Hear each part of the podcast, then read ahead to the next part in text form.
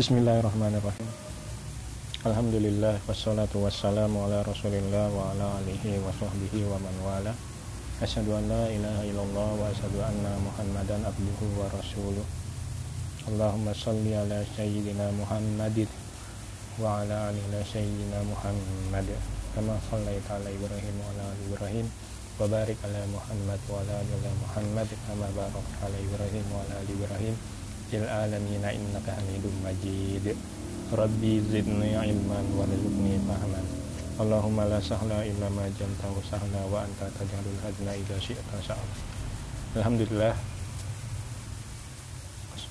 Segala puji bagi Allah atas segala rimpahan rezeki yang telah Allah berikan kepada kita. Terutama rezeki diberikan kenikmatan nikmat iman, Islam, sehat, dan waktu luang marilah kita gunakan semua rezeki yang Allah berikan kepada kita secara cuma-cuma itu kita gunakan dalam rangka untuk ketaatan kita kepada Allah Subhanahu wa taala karena cara terbaik untuk mensyukuri nikmat Allah ialah dengan cara menggunakannya dalam rangka untuk menambah ketaatan dan amal soleh kita kepada Allah Subhanahu wa taala. Salam tapi pun juga kita akan haturkan kepada usaha kita baginda Nabi Muhammad Shallallahu Alaihi Wasallam serta para keluarganya, sahabatnya, tabiin, wa tabiut tabiin. Semoga kita termasuk umat beliau yang setia selalu menjalankan, menjaga dan membela sunnah-sunnah beliau. Pada kesempatan yang perdana ini, saya akan memberikan materi tentang apa itu fikih muamalah dan prinsip-prinsip dalam bermuamalah. Langsung saja untuk menghemat waktu kita langsung ke pelajaran pertama yaitu apa itu pengertian fikih muamalah. Fikih secara bahasa mengandung arti kata paham dan kata muamalah berarti saling melakukan suatu perbuatan dalam memenuhi kebutuhannya masing-masing. Menurut pengertian istilah, fikih muamalah dalam pengertian yang luas adalah aturan-aturan Allah yang mengatur manusia sebagai makhluk sosial dalam semua urusan yang bersifat duniawi. Misal perdagangan, jual beli, sewa menyewa, pemberian atau hibah dan lain sebagainya. Semuanya itu dilandasi dalam rangka untuk beribadah kepada Allah taala, dalam rangka untuk pengabdian kepada Allah Subhanahu wa taala. Adapun pengertian muamalah dalam pengertian yang khusus atau terbatas adalah akad-akad atau transaksi yang membolehkan manusia saling memiliki harta benda dan saling tukar menukar manfaat berdasarkan syariat Islam.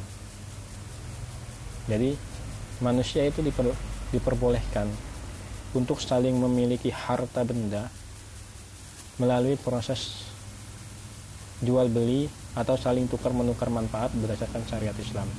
Semuanya itu harus diikat dengan akad atau jadi akad ini merupakan suatu perkara yang sangat penting atau pokok yang substansial dalam kita untuk memiliki harta benda entah itu melalui proses jual beli atau saling tukar tukar menukar manfaat dengan cara Islam.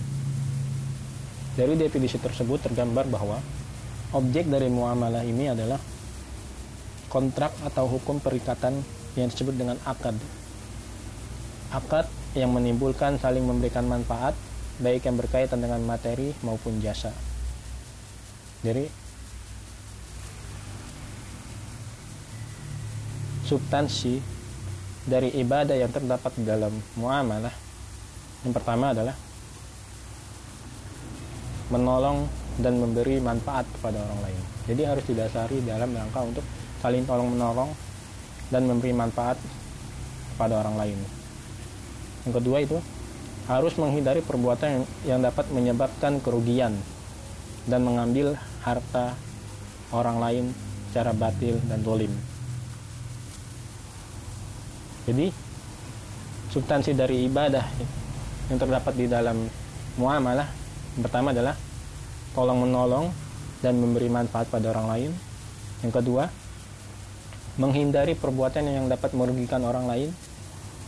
Yang ketiga adalah kita dilarang untuk mengambil harta orang lain secara batil dan tualim. Rasulullah SAW bersabda menyatakan bahwa orang bahwa menolong orang yang dalam kesusahan lebih utama dan lebih abdol dari ibadah untuk diri sendiri seperti i'tikab i'tikab i'tikab.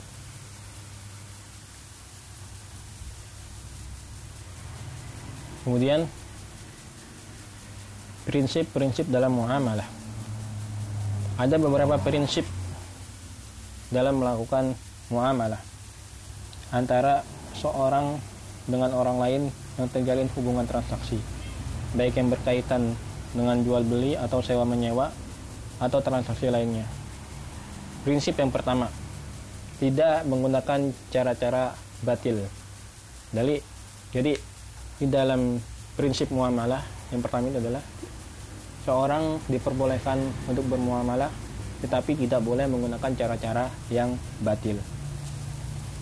Cara-cara yang batil ini seperti apa? Ialah cara-cara yang bertentangan dengan syariat Islam. Menghalalkan segala cara tanpa memandang apakah cara tersebut benar atau dilarang. Yang penting, contohnya di dalam jual beli, seorang ini tidak mengetahui ilmu halal haram. Apa yang ia jual itu tidak memperdulikan bagaimana caranya menjual apakah itu haram atau halal. Jadi yang penting adalah ia memperoleh keuntungan saja. Jadi dalam di sini ya yang paling ditekankan sini adalah tidak menggunakan cara-cara yang batil dalam bermuamalah. Berkaitan dengan harta seorang mesti mencari harta dan memakan atau membelanjakan dengan cara yang halal. Karena di dalam mencari dan menggunakan harta yang halal terdapat kebaikan di dalamnya terdapat sebuah nilai yang dicari seorang muslim yaitu nilai keberkahan dan nilai ibadah. Yang kedua meninggalkan perkara yang subhat. Perbuatan subhat artinya suatu wilayah yang samar-samar atau wilayah yang abu-abu yang tidak jelas halal haramnya.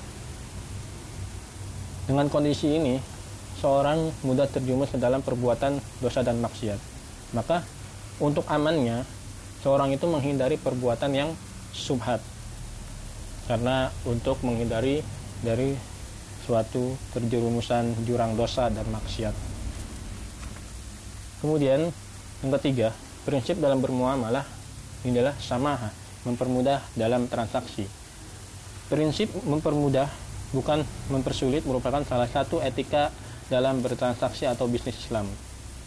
Dengan mempermudah suatu transaksi berarti telah melakukan efisiensi baik waktu maupun energi. Sehingga banyak pekerjaan yang dapat diselesaikan dalam waktu yang singkat. Dengan mempermudah urusan seorang baik dalam jual beli atau hutang piutang akan mengundang rahmat Allah Subhanahu wa taala. Karena di dalamnya terdapat nilai kasih sayang. Allah mencintai seorang yang suka menebarkan kasih sayang di dalam kehidupan ini termasuk dalam kategori memudahkan ketika si pembeli menyesal membeli suatu benda dan ingin membatalkan transaksi. Kemudian si penjual itu menerima dengan senang hati apa yang telah dibeli oleh pembeli maka sikap sikap seperti ini disebut dengan sikap sama memudahkan orang lain. Terus yang keempat, tidak menipu dan tidak volim. Tidak menipu maksudnya adalah dalam bermuamalah harus menanamkan sikap jujur dalam melakukan transaksi. Tidak menyembunyikan yang cacat, kekurangan barang yang dijual.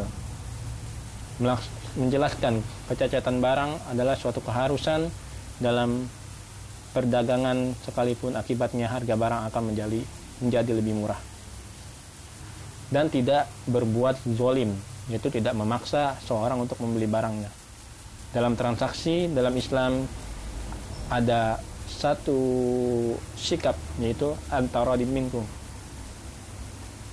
yaitu saling ridho suka sama suka bukan karena paksaan